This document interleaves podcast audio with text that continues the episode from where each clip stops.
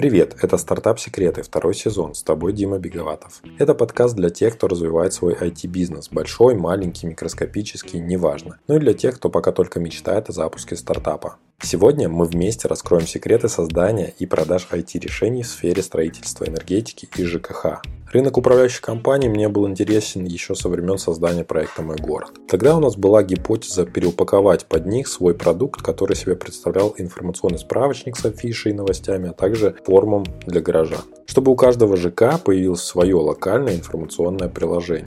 Но, потыкавшись немного в этот рынок и поняв, что это очень долгая история, мы пошли в другую сторону с командой. При этом, по данным последнего исследования лаборатории цифровизации жилья, объем рынка цифровизации, эксплуатации и управления многоквартирными жилыми домами составил 51 миллиард рублей за 2022 год. Сумма, мягко говоря, огромная.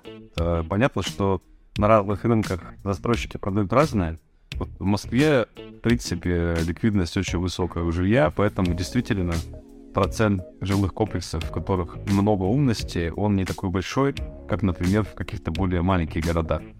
В Питере застройщики в основном подают вид из окна, да, близкое нахождение к воде сильно важнее, чем а, какие-то умные технологии. А, например, в Екатеринбурге или в моем любимом Ижевске – там чем-то другим нужно отличаться. И, как это ни странно, умности у застройщиков раньше начали появляться в регионах, чем а, в столичных городах. Мой гость Сергей Лялин, гендиректор и основатель проекта PlaceSharing, а также компании-интегратора IT-решений для застройщиков и управляющих компаний Enviro. Плейшеринг – это такая недорогая альтернатива сложным паркоматам, железка и софт, который помогает хозяину парковки с монетизацией. Ну и не только в парковках оно может применяться, а также в любых пространствах, где есть замок, какое-то запирающее устройство. Например, это кабинет йоги, в который вы не хотите сажать администратора по какой-то причине, а сделать все автоматизированно, чтобы человек, который приходит к вам в этот кабинет, он мог сам открыть с мобильного телефона эту дверку, зайти туда и закрыть ее.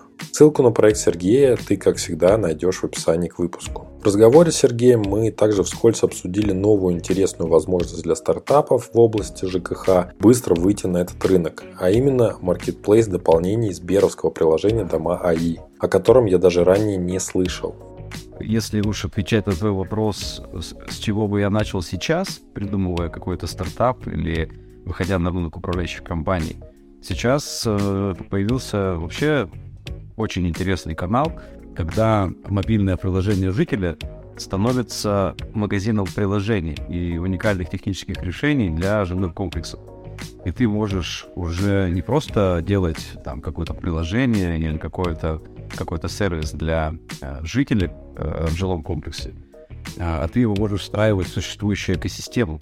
Если ценность э, будет достаточна для того, чтобы управляющая компания поставила галочку, что твое приложение доступно для его жителей, то ты сразу раскатаешь свое решение на всех. Почитать подробнее и посмотреть презентацию этого маркетплейса дома и ты можешь в посте на моем телеграм-канале. Ссылка в описании к выпуску. И там же рядышком будет список тем вместе с временными отметками для удобства. Мы обсудили как продуктовые победы Сергея в новом стартапе, так и его факапы на десяток миллионов рублей. Мои контакты ты также найдешь в описании. Мало ли ты захочешь попасть в подкаст или прислать свой проект мне в обзор. Я всегда рад новым знакомствам. Слушай до конца и узнаешь, как завоевать рынок строительства и обслуживания домов. Привет, Сергей. Поприветствую слушателей и коротко расскажи, чем ты занимаешься. Да, всем привет. Я уже 14 год занимаюсь автоматизацией. Наша компания э, производит разные продукты для рынка ЖКХ, для рынка строительства. Начинали мы с э, системы умных счетчиков. Вот, а сейчас у нас появился последний из проектов, это как раз PlaySharing, то, о чем сегодня пойдет речь. PlaySharing – это как раз-таки автоматизация парковок, с фокусом на жилые комплексы, ну, как ты правильно сказал, не только и парковок. Вот, а, а мы много лет назад задумались о том, что много умностей хочется иметь в квартире, а, и эта умность, как правило, она принадлежит всему дому, то есть умные счетчики, это кажется, что must-have сегодня, а там 10 лет назад об этом еще только начинались технологии развиваться – вот. А здесь же и умные домофоны, здесь же и умный э, доступ, здесь же умные камеры так далее, и так далее, и так далее. То есть вот этим мы всем занимаемся, эти продукты развиваем. Ну и, собственно, можем сегодня об этом поговорить. Да, обязательно поговорим. И самый, наверное, первый и не оригинальный, банальный вопрос, но как же вы вообще додумались э, именно в эту тему погрузиться с умными счетчиками? Э, почему выбрали э, именно такое направление и таких клиентов? Как мне кажется, на первый взгляд, что заказчики там очень консервативные, да, там есть куча ограничений, нужны, как мне кажется, опять же, большие вложения, и вообще там ну, мне, мне непонятны вот эти вот э, действующие лица, которые э, принимают участие при решении всех этих вопросов, вообще чем они мотивированы, да, то есть тут я много сразу вопросов задал тебе, ну, давай начнем по порядку с того, как вообще пришла мысль туда погрузиться, что тебя туда завело. Слушай, ну, наверное, у меня были самые светлые э, фантазии по поводу того, что нужно улучшать этот рынок. Прежде всего, я начал иногда покупать квартиры, и они были почему-то не сильно умные тогда, когда я начал этим заниматься. Захотелось э, что-то в этом рынке поменять. Когда мы начали в этом рынке работать, мы поняли, что э, в этом рынке действительно мало автоматизации, мало цифровизации, но при этом застройщики стали понимать, что нужно всячески улучшать свой продукт, улучшать и в плане архитектурных решений, и в плане комфорта общедомовых каких-то историй, ну и в плане умности. Э, застройщики стали понимать, что построить и уйти с объекта недостаточно. Нужно, чтобы объект долго э, приносил радость жителям. И, соответственно, так расцвел рынок умности в целом в России, вот исходя из здравого смысла. То есть каких-то ограничений и так далее у здравого смысла же нету. То есть ограничения, как правило, идут от законов или еще от чего-то. Вот. А когда ты работаешь со здравым смыслом и с современными застройщиками, то все дороги открыты. Ты сказал очень интересную фразу, то, что они хотят, чтобы людям было больше радости, но э, у меня лично ассоциации с застройщиками, особенно вот в Москве, которые строят многоквартирные дома огромными вот этими массивами, что они не радости хотят, а просто денег, потому что даже тот же самый размер жилья, он с каждым годом все меньше, меньше, меньше, цена все выше, выше, выше. И кажется, что вот совсем вот радостью, как основным мерилом своего успеха, они не располагают. Поэтому им кажется то, что вот э, с финансовой -то точки зрения, как это обосновано для них, зачем им это ставить? Это какое-то несет для них уникальное ну, предложение на рынке, то, что они это дополнительно автоматизируют и делают все такое умное. А, потому что, ну вот, в их светлые чистые помыслы я с трудом верю. Нет, ну тут светлые помыслы это мои скорее, да, а их светлые помыслы в том, чтобы улучшать свой продукт и конкурентоспособность. Это понятно, что на разных рынках э, застройщики продают разное. Вот в Москве, в принципе, ликвидность очень высокая у жилья, поэтому действительно процент э, жилых комплексов, в которых много умности, он не такой большой, как, например, в каких-то более маленьких городах. В Питере э, застройщики в основном продают вид из окна, да, близкое нахождение к воде сильно важнее, чем э, какие-то умные технологии. А, например, в Екатеринбурге или в моем любимом Ижевске, э, там чем-то другим нужно отличаться. И, как это ни странно, умности у застройщиков раньше начали появляться в регионах, чем в столичных городах. Но все это, конечно, исключительно улучшение собственного продукта для УТП, для уникального торгового предложения. Слушай, ну ты прям интересно рассказываешь, то, что в каждом городе жилье, оно как-то по-разному продается, с разными подходами, с разным вот УТП. Что предложить, если ты не Москва? конкретно вот э, высокую степень цифровизации. Интересно. Ну, э, а что, почему, почему Ижевск у тебя любимый? Там самые технологичные дома? Там уже киберпанк у нас наступил?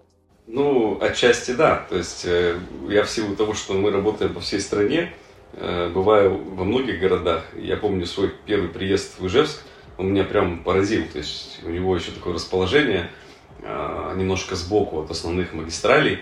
И ты туда приезжаешь, как в такой оазис, технологический оазис, э, с очень интересными решениями строительными, с, с интересным продуктом у застройщиков, с, с таким э, крафтовым подходом к управлению. Ну, прямо очень комфортно работать с ребятами. Несколько застройщиков прям развивают этот рынок. Интересно, что самое прогрессивное у нас как раз в Ижевске. А вот какие-то примеры вот э, в решениях вот этих вот можешь э, назвать, что тебе так запомнилось? Слушай, ну, тут, наверное, э, вопрос подхода и позиционирования, вопросы подхода и позиционирования. То есть я всегда, когда веду переговоры и слушаю там, потребности застройщика, можно быстро оценить, системный это подход они используют или нет. Потому что когда ты каждый дом строишь как индивидуальный уникальный проект, это всегда сложно и дорого. Вот. И особенно, когда он накручивается разными технологиями, то э, устраивать неукр для каждого дома – это, прям скажем, неэффективно. А когда застройщик централизованно задумывается о единой системе управления доступом или о единой системе э, управления видеонаблюдением или о централизации э, сбора показаний с приборов учета, о мобильном приложении для жителей, в котором сосредоточена вся информация. Но это круто, и это начиналось именно в малых городах. Интересно, конечно, услышать об этом, то, что это в малых городах, потому что кажется то, что вся цифровизация, она должна как раз быть сосредоточена в Москве, где там очень много застройщиков, у которых есть даже свои какие-то э, разработчики, там вот эти вот большие офисы с разработчиками, знаю там то, что у Пика точно есть какое-то свое направление со своей экосистемой, но в итоге все приходит к тому, что у нас вот регионы лучше развиваются. И это круто слышать, реально, это вот радует. Наших больших коллег э, ПИК, э, самолет, э, эталон, ну, тут, безусловно, они очень сильно развивают рынок цифровизации, но это очень самостоятельные компании, то есть они развивают свой продукт, имеют возможность содержать собственных айтишников. Очень часто они инвестируют в компании, которые предлагают IT-технологии. Но это не весь рынок. То есть первую десятку, наверное, брать для оценки всего рынка и для моих впечатлений, наверное, не очень корректно. Но я не принижаю заслуги пиков или самолетов. Они очень большие молодцы в развитии IT-технологий. Ну, то есть, если бы, например, э, я начинал свой э, стартап, который связан с цифровизацией, то лучше бы все-таки мне ехать в регионы, да, потому что там э, на это более, больше спроса, на это более голодный девелопер и управляющая компания.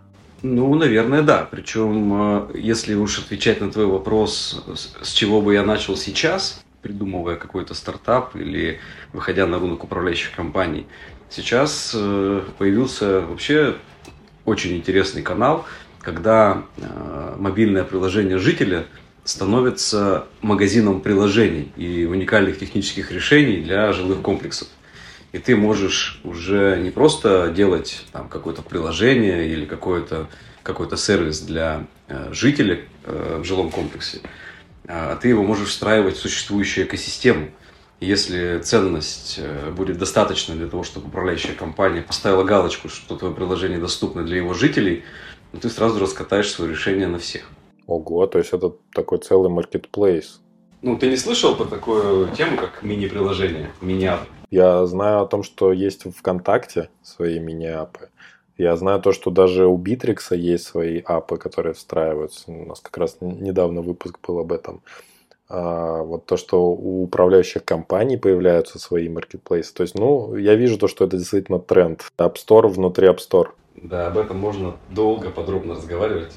Я поделюсь, если хочешь. Ну, вообще это интересно как направление, опять же, да, для какого-то маленького стартапа, для человека, который задумал свой какой-то бизнес, даже маленький, небольшой айтишный бизнес, для него всегда важно это найти площадку распространения. С этим трудности очень большие, потому что мало кто шарит в рекламе, мало кто понимает, как подавать свой продукт, а тут ты, получается, выходишь на вот эту площадку, и у тебя автоматически появляются пользователи. Естественно, ты что-то как-то, видимо, делишься с этой площадкой. На каких-то условиях, естественно, есть какие-то ограничения, но для старта, для того, чтобы начать, это очень даже круто, поэтому вот это интересная тема. Ну да, там еще, знаешь, есть э, снятие ограничений, э, которые бывают у, у любого стартапа. Это прием там, денег, например, или биллинг своих услуг. То есть ты когда делаешь какое-то решение, то ты помимо основного своего маркет-фита, ты делаешь еще все равно стандартные вещи. Систему тарификации своего сервиса, например. Или систему оплаты своего сервиса. И когда платформа тебе это дает в виде готового решения, готового продукта, ну это круто. То есть ты как стартапер можешь за это не заморачиваться. За эквайринг, за все, все эти истории. Да, да, да, это круто. А какие сейчас вот есть такие именно крупные игроки, площадки вот такие вот? Если говорить рынок ЖКХ, э, то в целом он состоит из нескольких решений CRM, которые мы максимально распространены э, в России. Я их не буду перечислять, они легко гуглятся. Но вот с архитектурой э, мини-апов пока я знаю одно решение. Это решение дома АИ от Сбера. Там вот именно сам, сами дома фокусируются на CRM и на системе оплат и на экосистеме для любого решения для встраивания. И ты, абсолютно любой игрок, может прийти, запросить API, оно открытое, и строить свой миниап со своим сервисом в эту экосистему, ну и раскатать на всех пользователей. Слушай, это очень интересно. Это упрощает как раз-таки работу с теми же самыми застройщиками, управляющими компаниями. Слушай, ну давай вернемся к рынку. Хотелось бы узнать именно про клиентов побольше, да, вот э, какие плюсы и минусы вот в работе именно с такими большими крупными клиентами, типа застройщики и управляющие компании. Ну, э, этот рынок, конечно, как ты вначале сам сказал, достаточно сложный. К нему непонятно, как подступиться. Но есть определенные законы, которые действуют, в общем-то, и только развиваются. Ну, например, э, самая главная э, вещь, которую нужно понимать, это то, что очень часто управляющая компания принадлежит тому же холдингу, что и застройщик. То есть управляющая компания – это некое продолжение объекта. Если раньше управляющие компании создавали застройщиков для того, чтобы пережить гарантийный период, то сейчас управляющая компания призвана обеспечить э, повторные продажи, чтобы житель, покупая одну квартиру, например, будучи студентом однокомнатную, он привыкал к экосистеме, к уровню обслуживания, к мобильному приложению и так далее, к комфорту, по сути, к управлению. И возвращался к этому же застройщику. То есть маркетинг стал работать в эту сторону. Поэтому, а, если взламывать этот рынок, то давая какие-то вот фишки, которые улучшают продукт застройщика, управляющей компании, вот в совокупности. Вот это, в этом, наверное, сложность. То есть ты одновременно должен думать о том, что твоя технология должна быть не очень дорогой и не сильно повышать стоимость квадратного метра для застройщика. С другой стороны, э, она должна приносить пользу и про управление жилым комплексом. Да, сложная задачка, такой баланс найти. Тут, наверное, еще и по времени все это растягивается очень долго. О, да, э, это тоже э, хорошее замечание. То есть, если э, обычный проект интегратора какого-нибудь по автоматизации может длиться там, в пределах трех месяцев, то при работе с застройщиками надо настраиваться, что проектную документацию ты делаешь на самом раннем этапе, начинаешь запуск своей технологии только года через полтора, когда дом будет построен. Это прям бывает сложно пережить этот период, особенно начинающим игрокам. И как же его пережить? Я считаю, что самый правильный путь это работать через интеграторов. То есть, если технология может быть использована а, каким-то интегратором в совокупности с другими системами, ну, например, приходит интегратор в какую-нибудь стройку и начинает э, строить там систему охранного телевидения, э, систему доступа, систему умных счетчиков, еще что-то, то построить дополнительно какой-то сервис, например, стартап из электрических зарядок. Вот он просто в свой спектр услуг включил эту услугу, и весь цикл э, производства работ он просто дополняет э, маленьким дополнительным продуктом. Тогда э, тот, кто создает продукт, не должен содержать проектировщиков, монтажников, переживать этот период, платить всем зарплату, а э, более просто выходить на рынок. Наверное, ответ такой. Угу. А какие же условия тогда интегратор выставляет такому стартапу? Ну, интегратор вряд ли будет выставлять какие-то условия стартапу. Скорее, стартап может предложить дополнительный заработок на, свои, на своих объемах. То есть, если застройщик решил воспользоваться какой-то новой технологией, то ну, в любом случае он будет готов что-то за это заплатить. Соответственно, интегратор получит дополнительную прибыль, Ну, а стартап, собственно, появится в проекте. Получается, вот э, у тебя же есть интегратор, то есть вы тоже какие-то ищете такие стартапы или к вам приходят какие-то стартапы со своими решениями? Да, мы активно э, смотрим, что появляется новенького, потому что есть там, знаешь, есть набор базовых технологий, которые уже всем привычны.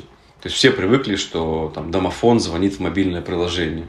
Или все привыкли посмотреть, как там гуляет ребенок через камеру в мобильном приложении жителя. А вот что-то новенькое на этом рынке появляется достаточно редко. Мы, как интеграторы, безусловно, в этом заинтересованы. Угу. А в этом отношении вот э, есть ли смысл смотреть, например, на какие-то зарубежные примеры зарубежных сервисов и пытаться э, что-то вот приложить к нашей действительности? Или это чаще всего не срабатывает, потому что у нас совсем по-другому устроена эта отрасль ЖКХ? Мы просто не отстаем от Запада в плане технологий э, в жилых комплексах. Я, это может быть, конечно, мои розовые очки, и все, что я изучаю по зарубежному опыту, я через какую-то профдеформацию смотрю. Но мне кажется, что мне, мы не отстаем, соответственно, ну что на них смотреть, когда мы сами прекрасно все придумываем и создаем. Хорошо, это радует. Ну а что вот, например, с импортозамещением за вот последний год? Что происходило в этой области? Ну, многие пострадали, скажем так. То есть понятно, что если говорить про решения и технологии, вроде как мы не отстаем, то по производству оборудования, конечно, мы все покупаем готовенькое э, либо в Европе, либо в Китае. Те, кто ориентировался на китайских производителей, ну, все сейчас в дамках, ну или на собственное производство.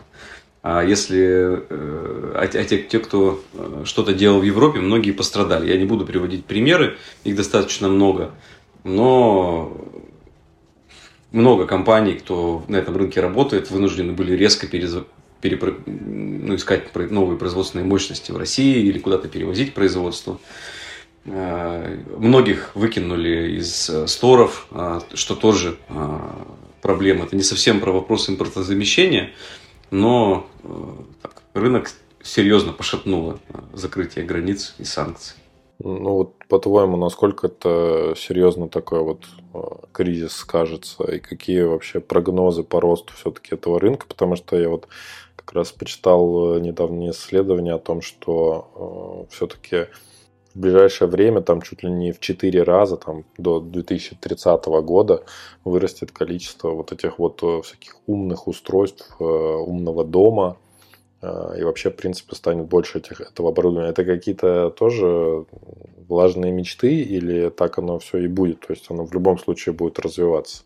ну, точно будет развиваться. Вот это как раз-таки не мечты. И там X4 мы точно сделаем до 30 года.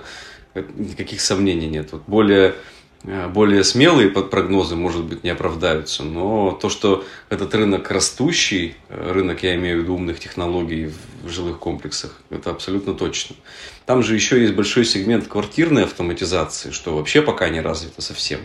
Но все салюты, алисы, они все приходят, э, в том числе и в development сейчас.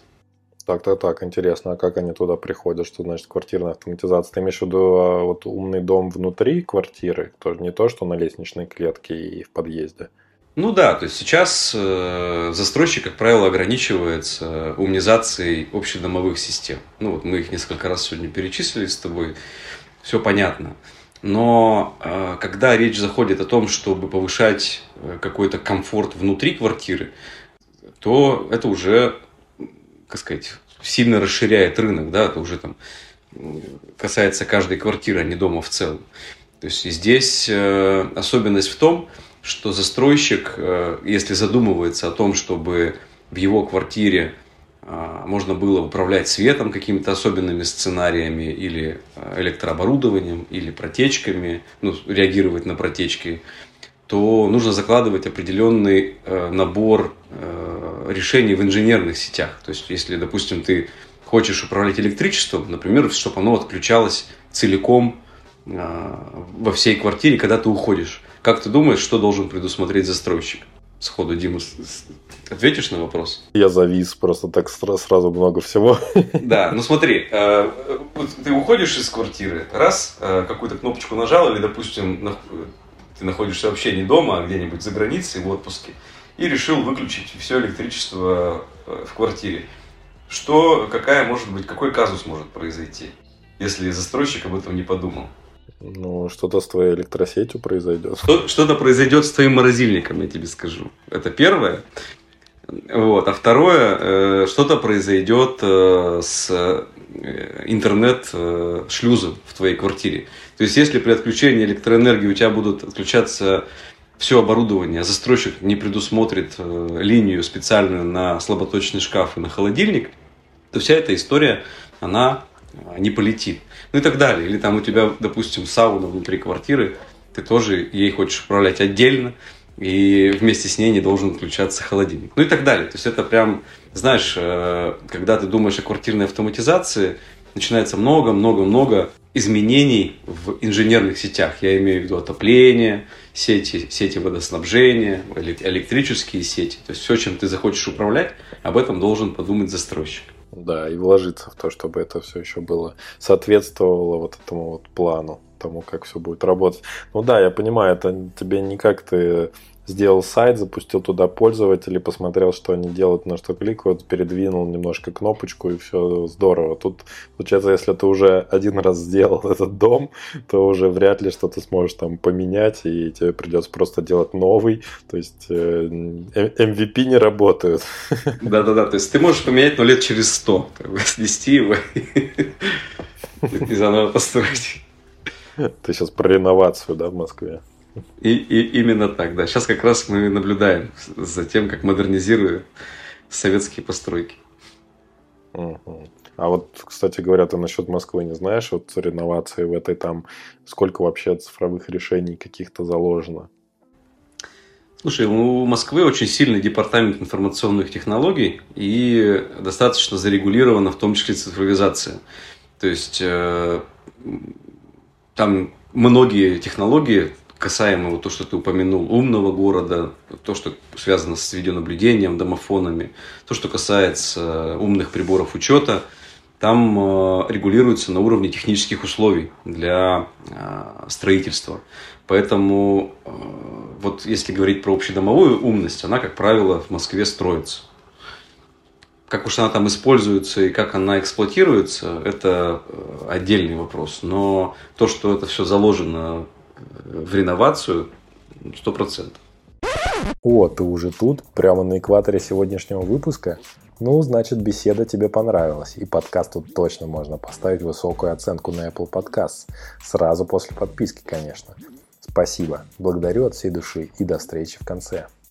Давай вот про place sharing сейчас поговорим. А, ты рассказывал о том, что у вас есть ну, какой-то свой набор э, разных штук, которых вы интегрируете застройщикам, управляющим компаниям.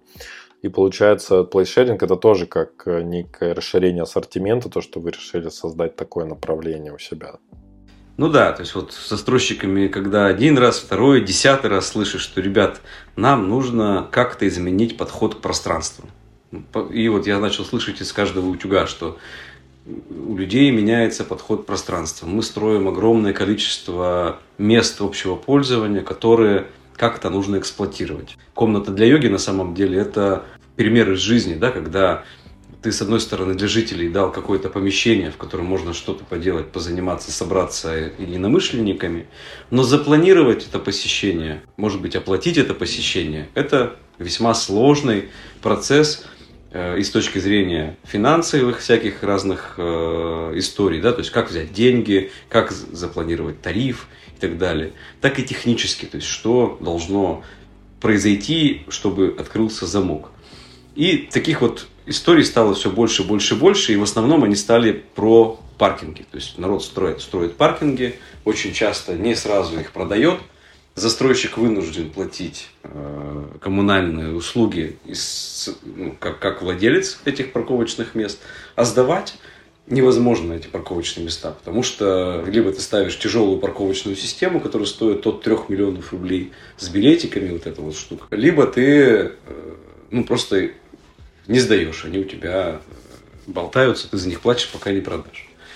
И когда критическая масса перевалила, мы поняли, что надо делать такой сервис, сервис, который позволит максимально дешево, как бы это грубо не звучало, а, сделать возможность сдавать в аренду любое пространство, прежде всего парковку. Вот так вот мы к этому пришли. Да, вы начали с такой самой, самой больной темы. Получается, это то, что у застройщиков да, и управляющих компаний в дальнейшем. Это то, что есть э, парковки, которые они... Э, их тоже нужно продавать. Есть, я знаю, даже люди, которые инвестируют в то, чтобы купить парковку, потом ее сдавать своим соседям. Э, и вот это вот все. То есть они решили все-таки с этой какой-то своей трудностью, проблемой побороться – возник такой сервис, но по сути он может в дальнейшем быть и неким сервисом-проводником для создания коворкинга внутри этого ЖК. То есть э, когда девелоперы дойдут и до такого, то что додумаются, что людям уже на удаленке не хочется ездить никуда в коворкинг какой-то другой, да, чтобы вот так же, как 15 минут доставкой у тебя есть уже продукты, молоко, яйца и все такое прочее, ты не ходил в магазин, так же и здесь, чтобы тебе не нужно было совершать длинный путь, ты вот пошел, и у тебя в здании есть коворкинг, ты пошел там, поработал, просто вот используя такой, например, проект, как Place Sharing, зашел в мобильное приложение или просто в веб-форму и просто проник туда, зашел, поработал и пошел дальше своими делами дома заниматься. Вот это было бы, конечно, здорово, если бы именно вот так все дальше развивалось, как по мне. Ну, это вот как раз задача... На самом деле интересно, ты рассказываешь, как у тебя ход мысли идет в сторону коворкинга. Э, такой московский взгляд. Мы сами из Екатеринбурга, вот, мы еще пока так не думаем, но прислушиваемся. Так, ну вы же, ребята, прогрессивнее, я думал, в плане цифровизации, чем, чем мы, но в плане коворкингов. Мы про технологии, вы про комфорт. Это хорошая мысль, вот это правильная мысль. А сколько сейчас у вас людей в команде занимается плейшерингом? Слушай, ну сейчас команда небольшая, пять человек, кто полыхает этим продуктом из э, рынка, плюс, соответственно, ну, кто занимается анализом, продажей, внедрением и так далее. Ну и достаточно большая команда разработки занимается этим проектом. А вы их взяли из своего интегратора, как-то дернули, или вы набрали людей? Слушай, на самом деле э, хороший вопрос, такой э, бизнесовый, да, когда мы начинаем новые проекты, у нас с десяток, наверное, продуктов в группе компании есть, мы э, начинаем вообще с, с аутсорсинга разработки. То есть сейчас проект находится внутри, ну как, как выделенный проект у аутсорсинговой компании по разработке. То есть мы внутри разработку начинаем тогда, когда проект э, приносит э, достаточное количество денег для содержания команды. А пока он на инвестиционной стадии, мы привлекаем команду из внештатных внештатников. Под инвестиционной стадией ты имеешь в виду то, что это основная компания выделяет на этот стартап новые деньги, а не привлечение денег со стороны, правильно я понимаю? Ну да, то есть мы не привлекаем внешние инвестиции, стараемся этого не делать. Ну и, собственно, не то, что стараемся, мы это никогда не делали, может быть, когда-нибудь начнем. Вот, но э, пока основной бизнес финансирует вот такие новые идеи. И как вы первых клиентов искали? Ну, тут я, конечно, понимаю то, что, скорее всего, еще через свою интеграторскую сеть это делали. Ну да, то есть, э, конечно, э, тут тоже есть основных, наверное, два канала. Э, прежде всего, это наши текущие клиенты, которые сами задавали подобные вопросы, и мы, по сути, отрабатываем их сейчас желания, которые были накоплены давно. Вот. А второй канал – это э, большой партнер, э, с кем мы делаем связку. То есть у нас же плейшеринг работает э, не сам по себе, он работает в связке с системой контроля доступа, с компанией Сигур. Вот. А Сигур – это очень крупный производитель, который имеет собственную интеграторскую сеть. Ну и мы регулярно вместе с ними проводим какие-то мероприятия обучающие, рассказываем о продукте именно вместе с ними как часть их продукта. А интегратор интегратору не конкурент? Конечно, нет. Ну, то есть, э, и да, и нет. То есть, обычно, э, ну, во-первых, есть у интеграторов очень четкая тема с э, фиксацией проекта. То есть, если интегратор начинает продвигать какую-то технологию, приходит к потенциальному заказчику, то вендор всегда фиксирует э, этот объект за этим интегратором ну вот до момента фиксации поиска интеграторы все конкурируют, но по факту рынок не настолько конкурентный, чтобы биться за каждого участника. То есть свободно, свободно себя чувствует. Ну, в целом, да. То есть тут вопрос э, желания интегратора погружаться в новые технологии. Потому что ты не можешь э, строить сразу там 100 технологий. Тебе надо выбрать э, трех, четырех, там, пять партнеров, с кем ты строишь системы, чтобы делать их качественными. Первые клиенты, вот сколько у вас уже сейчас э, их есть? Какие-то объекты уже построены? Ну, конечно, то есть мы с, э, как раз-таки в Ижевске у нас есть э, партнер, который все свои объекты строит с паркшерингом. Очень много мы объектов проектируем, но именно запущенных локаций у нас, наверное, в пределах 10 сейчас э, по нескольким городам, где вот мы уже получаем те или иные отзывы о работе системы. Ну, к слову сказать, преимущественно положительно. А там какой ну, длительность цикла именно согласования была для того, чтобы они приняли решение, что вот они будут так делать? Слушай, у плейшеринга э, более быстрый цикл сделки, э, чем э, вот у телеметрии, например. То есть это все-таки об этом задумываются, наверное, тоже достаточно рано, застройщики, если это застройщики. Но именно вход в, в объект может быть даже в уже построенных домах. А я уж не говорю про поставленные шлагбаумы. То есть плейшеринг все-таки у него, знаешь, какая сформировалась миссия он, Плейшеринг хочет сделать все шлагбаумы в России умными. Вот. А шлагбаумов, шлагбаумов очень много. И на самом деле, э, если говорить про техническую часть, то внедряется система за один день. То есть там ничего не требуется особого для того, чтобы запустить платформу. А вот э, цикл сделки, ну, в пределах трех месяцев, наверное, ну, вот мы пришли к какой-то классической модели. То есть месяца три идет согласование. У вас э, средний чек на установку, насколько я помню, он где-то в районе 100 тысяч. Ну, 100 тысяч это прям система уже с хорошей функциональностью, то есть можно его еще подрезать немножечко, этот ценник, но в целом, да, то есть вот если говорить про стоимость э, не владения, а стоимость приобретения клиентам технологий, то это в пределах 100 тысяч нужно проинвестировать в свою парковку, и тогда ты получишь э, все плюшки умности. Ну, а вы с этого что-то зарабатываете, с этой интеграции начальной или нет? Или вы начинаете зарабатывать только тогда, когда и сам человек начинает зарабатывать? Слушай, ну там ничтожный заработок, о нем даже можно, его можно не учитывать. То есть он скорее окупает какие-то расходы. Весь э, заработок, э, понятно, что он в СААСе, и он такой планово запланирован, планово убыточный пока. То есть это будет приносить прибыль, и что-то мы начнем зарабатывать и ощущать, когда там локаций будет много и клиентов будет много. Несколько тысяч клиентов, они дадут нормальную, нормальную экономику проекта. То есть вам выгодно, когда устанавливает это все дело человек, у которого реально люди будут покупать эту парковку, а не какой-то там, условно говоря, городской сумасшедший, который сделал парковку на отшибе и вот хочет себе такую систему. Правильно я говорю? Ну, конечно. Чем больше клиентов, тем лучше. Но, опять же, а, вопрос-то ведь в том числе про то, что если ты хочешь автоматизировать парковку, то ты всегда считаешь экономику парковки. Если у тебя парковка маленькая, то 100 тысяч рублей – это небольшие затраты, а 3 миллиона – это затраты, которые никогда не окупятся. Ну, если сравнивать с, с теми системами, которым мы даем альтернативу. Поэтому вот для парковки на отшибе, как это ни странно, э, тяжелая парковка не подойдет. А вот легкая и дешевенькая очень даже.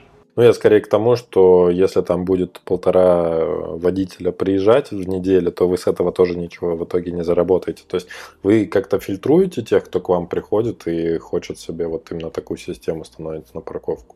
Ну, пока я готов с вертолета разбрасывать технологию, поэтому пока, пока не фильтрую.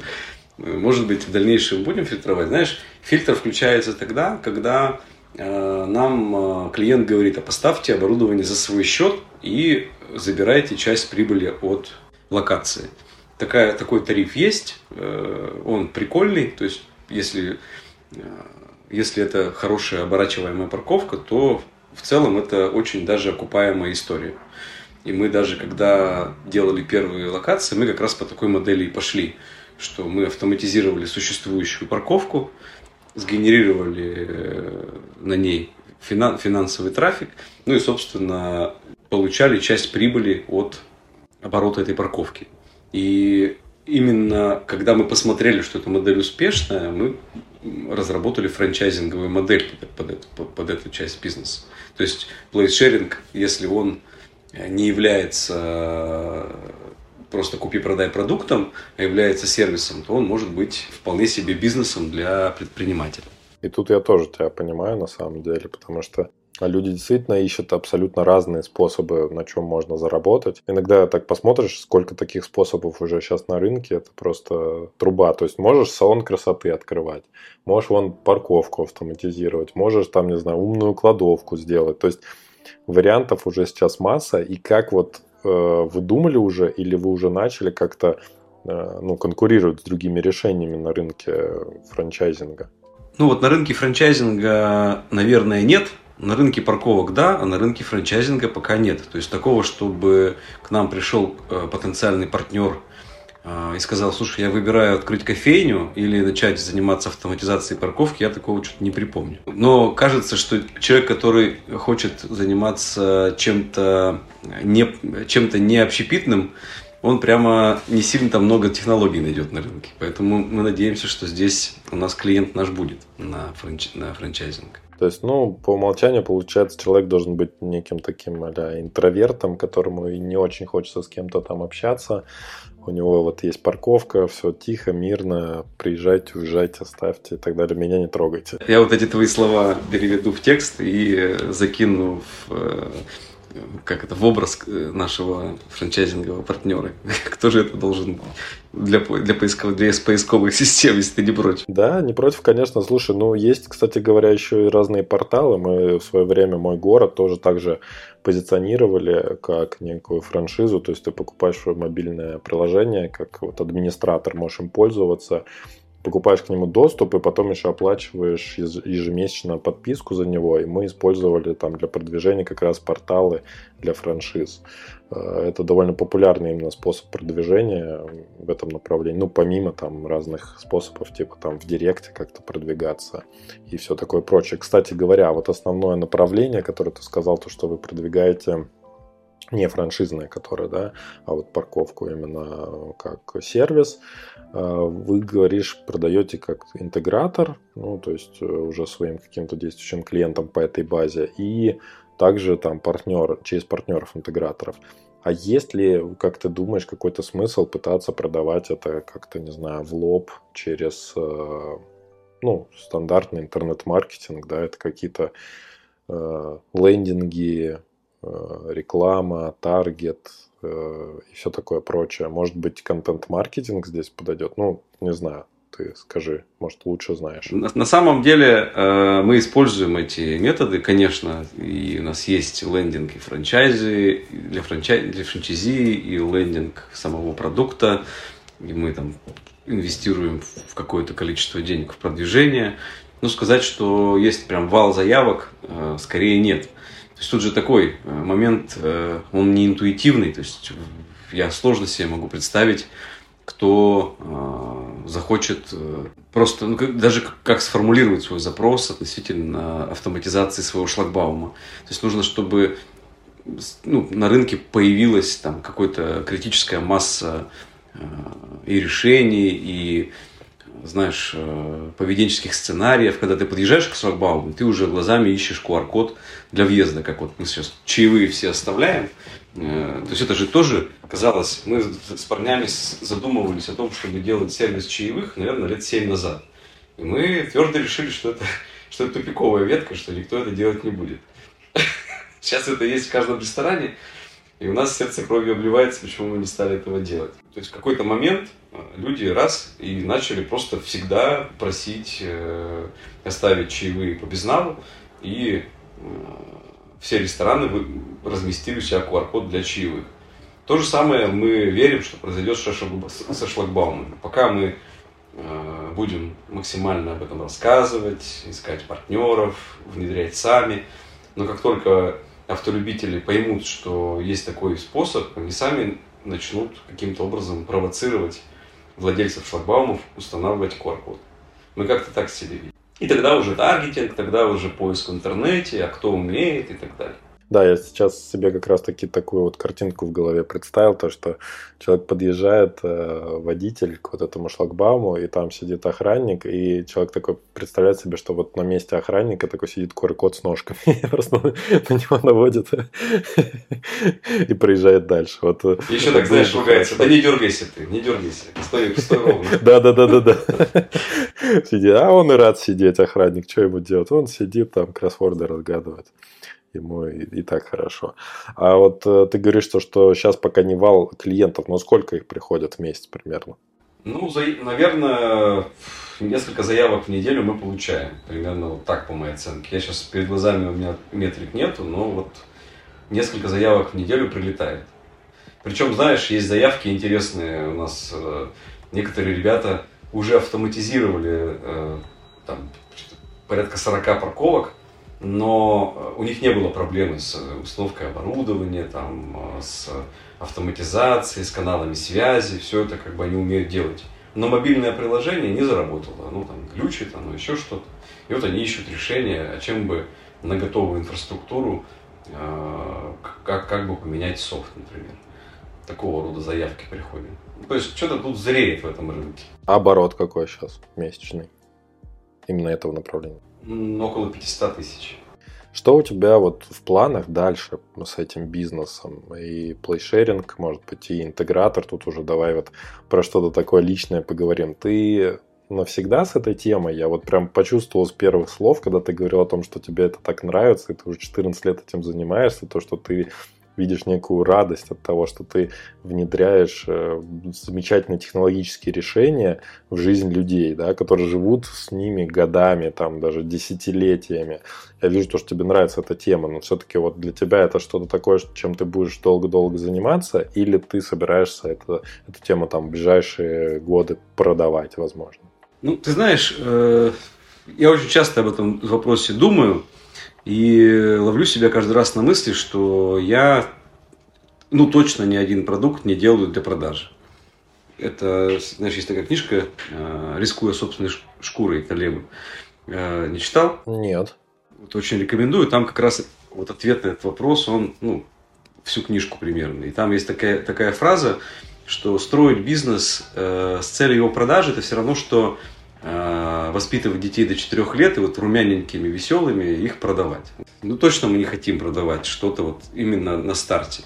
Я даю себе отчет, что если, это как знаешь, это как с Гарвардом, опять же, и ребенком. То есть, если этому продукту суждено быть э, каким-то банковским сервисом, как это произошло, допустим, с нет монет. Знаешь, наверное, да, что вот они делали, делали сервис, потом раз и оказались внутри экосистемы Альфа-банка. То есть это, наверное, для платежного сервиса какой-то неизбежный путь для успешного. То есть если э, мы угадали с концепцией автоматизации парковки, конечно, э, захочется ему дать возможность развиваться быстрее, развиваться лучше и так далее. Но это точно не цель. Ты считаешь, что у этого проекта будущее гораздо больше, чем у интегратора? Конечно. А расскажи, были ли вот у тебя моменты, пока ты занимаешься вообще бизнесом, предпринимательством, когда ты все хотел вот бросить? Что тебя удержало в такие моменты? Ну, мне посчастливилось этих эмоций не испытывать. Э, как ты знаешь, у нас э, был один момент, когда мы занимались автоматизацией ресторанов. А мне было 29 лет, э, и я понял, что все, жизнь закончилась 29 лет. Я знаю только, как автоматизировать рестораны. Э, делаю это неплохо, вот, выигрываю всяческие там рейтинги и так далее. Но, блин, 29 лет, и что делать? А я уже, знаешь, как бы себя загнал внутрь какого-то рынка. И вот в этот момент мы с парнями, с моими партнерами решили диверсифицироваться и освоить что-то новенькое. И вот э, тогда, да, тогда был такой кризис. Э, не то чтобы все бросить, а вопрос в том, как дальше-то жить. Вот. Э, то есть, когда ты предприниматель, когда у тебя освоена какая-то тема, то ты не можешь легко и просто сменить э, отрасль. И вот э, приход наш в ЖКХ из э, ресторанной тематики, он э, был такой, прям скажем, болезненный. С одной стороны, свежий глоток, с другой стороны, мы к нему прям готовились. То есть, как это вот так сделать, чтобы с одной стороны, сохранить существующее, с другой стороны, освоить что-то новое. Но вот как-то у нас получилось, ну, а эта тема уже, знаешь, она безграничная, то есть тут можно развиваться, развиваться, развиваться бесконечно совершенно. То есть для тебя важна именно возможность постоянно развиваться. Это да. Расскажи, какие вот, ну, человек, который любит развиваться, он по-любому знает о том, что все мы косячим, все мы допускаем ошибки, и именно через них развиваемся. Вот ты можешь э, вспомнить какие-то вот из ошибок, которые ты совершал, пока занимался предпринимательством, может быть, плейшерингом, может быть, еще каким-то там на конкретных примерах, и как ты потом исправлял эти ошибки? Знаешь, давай я, раз уж мы про планшеринг э, говорим, я тут испытал такое интересное чувство. Мы когда задумали плейшеринг, э, мы почему-то не сомневались. Ну, мы, говорим мы, а на самом деле тут э, один же человек решает всегда. В общем, я решил, что у нас будет мобильное приложение. И вот, значит, мы пили мобильное приложение на двух платформах, там все дела. У нас прекрасный букинг, прекрасная система бронирования, значит, разные тарифы, личные кабинеты, ну, короче говоря, все вот по классике. И вдруг мне приходит в голову мысль о том, что э, нужен QR-код. То есть вот ты подъезжаешь, у тебя нет приложения, ты еще не, не, не клиент э, этого букинга да, для парковок. Ты ничего заранее не запланировал. Ты, тебе нужно просто открыть шлагбаум. И тебе нужен просто QR-код, который тебе просто откроет шлагбаум и найдет, начнется тарификация. И когда я начал, когда мы реализовали этот сценарий, он э, прекрасно работает, он замечательный, он самый востребованный у клиентов. Стало понятно, что приложение это не нужно. Э, то есть веб-браузер позволяет абсолютно все сценарии реализовать. Ну, представляешь себе, какой объем инвестиций мы сделали в приложение, а это же уже не остановить этот процесс. То есть мы в любом случае, развивая там, систему внутри веб-морды, мы в любом случае его будем там, хранить внутри бэк-офиса системы. Э, и отображать в приложениях, а значит поддерживать их и так далее. Вот. И вот такой у меня был интересный инсайт, что если мы переезжаем в быстрые сценарии, то, в общем-то, приложение, наверное, оно можно было бы и не делать его. Вот, а лучше сделать классный веб-сервис. Это ошибка на сколько? На 2 миллиона, на 3? Да побольше. За десяточку где-то там. Какой ты для себя вывод сделал? Что ты будешь в будущем изменишь в подходе? Э, я вывод, я улыбнулся и просто, э, как сказать, с удовольствием вспоминаю этот момент. Мне один раз рассказывали историю, э, я не буду говорить кто, достаточно известный человек, вот, у которого, который, значит, намайнил в свое время 4000 биткоинов. Вот, и когда он стал стоить 100 рублей, они скорее, ой, 100 долларов, они скорее его продали. Вот. И он рассказывает с таким удовольствием про эту ошибку. Поэтому, ну, что тут как бы переживать, какие выводы делать? Это жизнь, в ней бывают разные моменты, и надо спокойно и к взлетам, и к падениям относиться с, с улыбкой. Жизнь одна, надо двигаться дальше. Ну, в принципе, я с тобой согласен.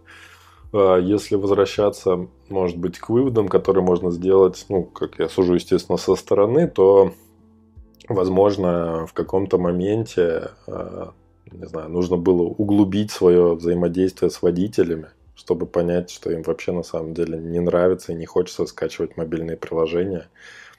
Может быть, э, тут э, какое-то было бы поле для э, расширения своего взгляда, как считаешь? Ну, конечно, исследование поведенческих сценариев и там, консультации с реальными пользователями если в эту сторону отвечать на твой вопрос, там, из конкретных каких-то вещей, конечно, надо больше слушать и меньше придумывать. То есть то, что я сказал команде, я сказал следующее. Ребят, э, пожалуйста, ничего не придумывайте за клиента. Клиент сам прекрасно нам все подскажет. И э, сейчас, когда мы придумываем новые фичи, мы говорим о том, что чтобы сделать это абсолютно в минимальной функциональности, проверить вообще пользуются или ей или нет. Да? Вот пример с мобильным приложением, он уже шикарный.